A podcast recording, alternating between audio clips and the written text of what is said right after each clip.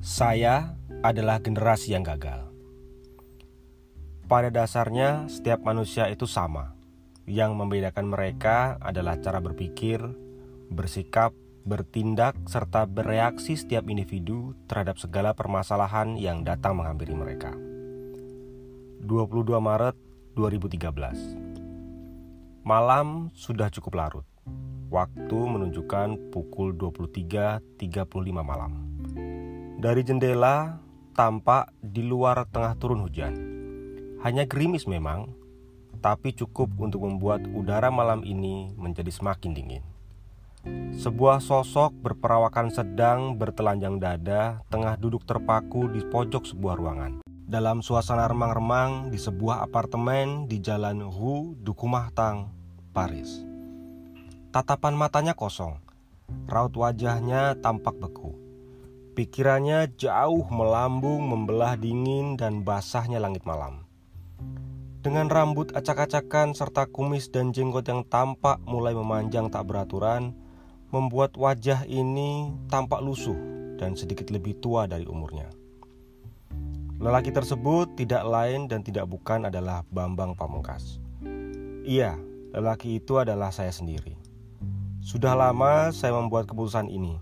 Dan sudah lama pula sebenarnya saya menulis artikel ini. Akan tetapi entah mengapa hati saya masih merasa begitu berat untuk sekedar menyampaikannya kepada khalayak ramai. Hingga 3 hari yang lalu, di mana saya menerima sebuah kabar menyedihkan dari jarak 11.574 km dari sini. Sebuah peristiwa yang sejujurnya tidak ada hubungan sama sekali dengan diri saya. Namun dari kejadian tersebut membuat saya yakin bahwa sekarang adalah saat yang tepat untuk menyampaikan kepada masyarakat tentang masa depan saya. Awalnya saya pikir semuanya akan berjalan dengan mudah. Tinggal merangkai kata, upload di website, dan kemudian menyebarluaskannya melalui akun Twitter saya. Selesai masalah. Tetapi pada kenyataannya tidak semudah apa yang ada di benak saya. Butuh waktu lama untuk pada akhirnya saya berani untuk menulisnya. Padahal keputusan ini sudah saya ambil sejak 4 bulan yang lalu. Iya, 4 bulan yang lalu. Bagi mereka yang memperhatikan penampilan saya di Piala AFF 2012, sejatinya ada sesuatu yang tidak biasa di sana. Ketika itu, pada detik-detik terakhir, saya memutuskan untuk menggunakan nama Pamungkas daripada Bambang. Seperti biasa yang saya kenakan di jersey tim nasional saya. Tentu hal tersebut bukan tanpa alasan. Dalam bahasa Indonesia, kata Pamungkas berarti menjadi yang terakhir. Maka begitulah dengan perjalanan karir saya bersama tim nasional. Saat itu saya memutuskan bahwa AFF 2012 akan menjadi penampilan terakhir saya bersama tim nasional. Bergabungnya saya ke tim nasional ketika itu bukan menjadi sebuah pilihan yang mudah. Pilihan yang saya ambil tersebut bertentangan dengan kebijakan klub yang saya bela, Persija Jakarta, dan juga institusi di mana klub saya berafiliasi, dalam hal ini Liga Super Indonesia dan KPSI. Pilihan yang jelas bukan tanpa risiko, baik bagi saya secara pribadi maupun bagi masa depan karir saya sebagai pesepak bola. Banyak orang yang menganggap saya ingkar janji. Tidak sedikit yang menganggap saya sebagai seorang pengkhianat. Akan tetapi, saya adalah saya. Pribadi yang selalu berusaha untuk berkata benar jika benar, dan berkata salah jika memang demikian adanya. Apapun resikonya. Sesaat setelah latihan perdana bersama skuad tim nasional jelang AFF 2012, di sebuah pancuran air di Gelora Bung Karno, saya berkata kepada salah satu sahabat saya, keputusan saya untuk bergabung dengan tim nasional bukanlah sebuah pilihan, akan tetapi sebuah keharusan. Karena saya tidak akan pernah bisa memaafkan diri saya ketika saya tidak melakukannya. Dan setelah itu, saya akan berhenti untuk selamanya. Hal tersebut juga saya sampaikan kepada staf tim nasional Indonesia. Oleh karena itu, ketika saya kembali dipanggil masuk tim nasional untuk kualifikasi Piala Asia 2015, saya menolak untuk hadir.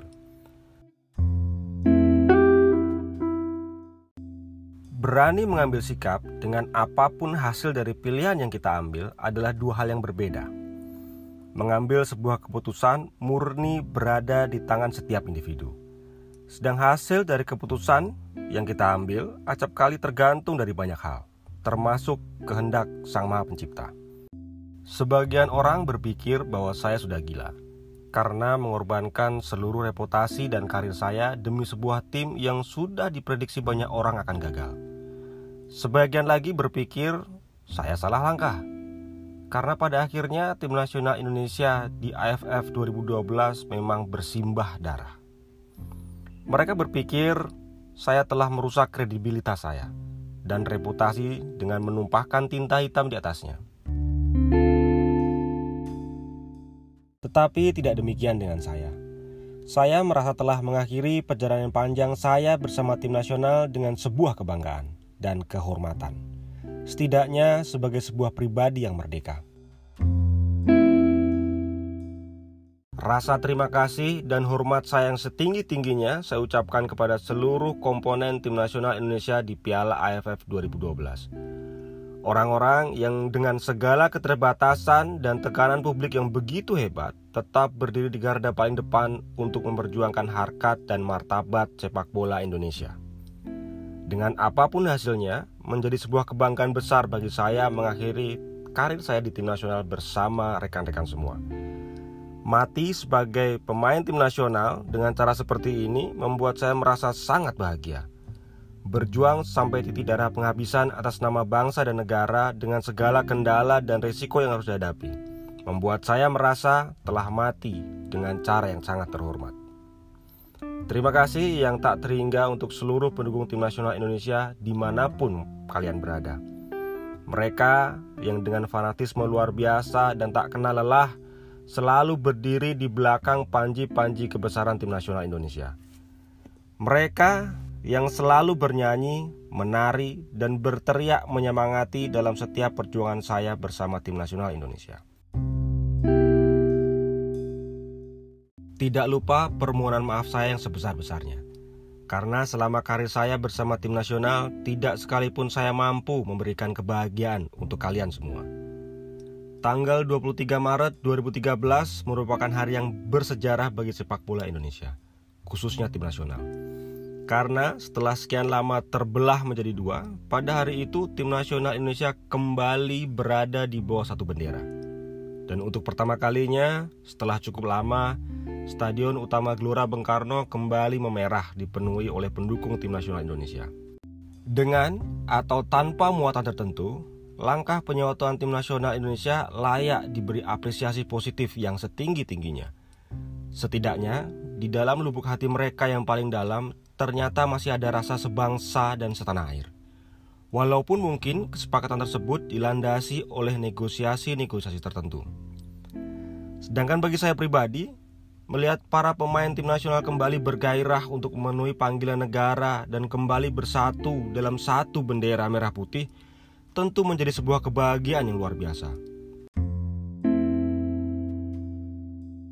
Bukankah hal tersebut yang selama ini kita perjuangkan bersama-sama? Menjadikan kembali tim nasional Indonesia sebagai representasi kekuatan terbaik sepak bola Indonesia. Mengembalikan kesakralan tim nasional yang akhir-akhir ini disepelekan oleh orang-orang yang bertindak atas nama kepentingan-kepentingan tertentu. Serta menjadikan kembali Gelora Bung Karno sebagai tempat yang angker bagi siapapun tim lawan yang hadir di sana. Bukankah itu yang selalu kita perjuangkan selama 2 tahun terakhir? Selamat berjuang untuk talenta-talenta terbaik sepak bola Indonesia. Kibarkanlah panji-panji kebesaran sepak bola kita setinggi-tingginya. Bermainlah untuk dirimu, orang-orang yang kamu cintai, dan lambang Garuda di dadamu. Keputusan ini mungkin mengingkari janji saya sendiri 13 tahun yang lalu. Janji setia kepada tim nasional Indonesia. Akan tetapi, dengan segala dinamika dan pergolakan selama 2 tahun terakhir, rasanya saat ini adalah saat yang tepat bagi saya untuk mengundurkan diri. Lagi pula, dengan nama-nama mumpuni di barisan depan tim nasional saat ini, rasanya tenaga saya juga sudah tidak dibutuhkan lagi. Saya mengawali 13 tahun karir saya bersama tim nasional dengan sebuah harapan besar dan mengakhirinya dengan sebuah kemenangan besar. Kemenangan diri saya atas nama sebuah kebebasan untuk mengungkapkan pendapat, menentukan sikap, serta bertindak atas nama sebuah hal yang saya yakini akan kebenarannya. Boleh saja orang menilai saya sebagai seorang pengkhianat dari kelompok saya. Tetapi satu hal yang pasti, saya tidak pernah mengkhianati hati dan profesi saya, sebuah profesi yang sangat saya cintai dan banggakan sebagai pesepak bola. Pada akhirnya, saya memang harus menerima kenyataan bahwa saya tidak pernah mampu memberikan gelar untuk bangsa ini. Dan oleh karena itu, seperti yang pernah saya janjikan, maka di akhir tulisan ini saya akan berteriak dengan lantang jika saya adalah generasi yang gagal. Melalui tulisan ini, secara resmi saya menyatakan mundur dari tim nasional Indonesia. Cepat atau lambat, jersey merah putih ini akan tanggal dari badanku. Tetapi satu hal yang pasti, lambang Garuda ini akan tetap melekat di dada kiriku. Tinggal di sana sampai akhir hayatku.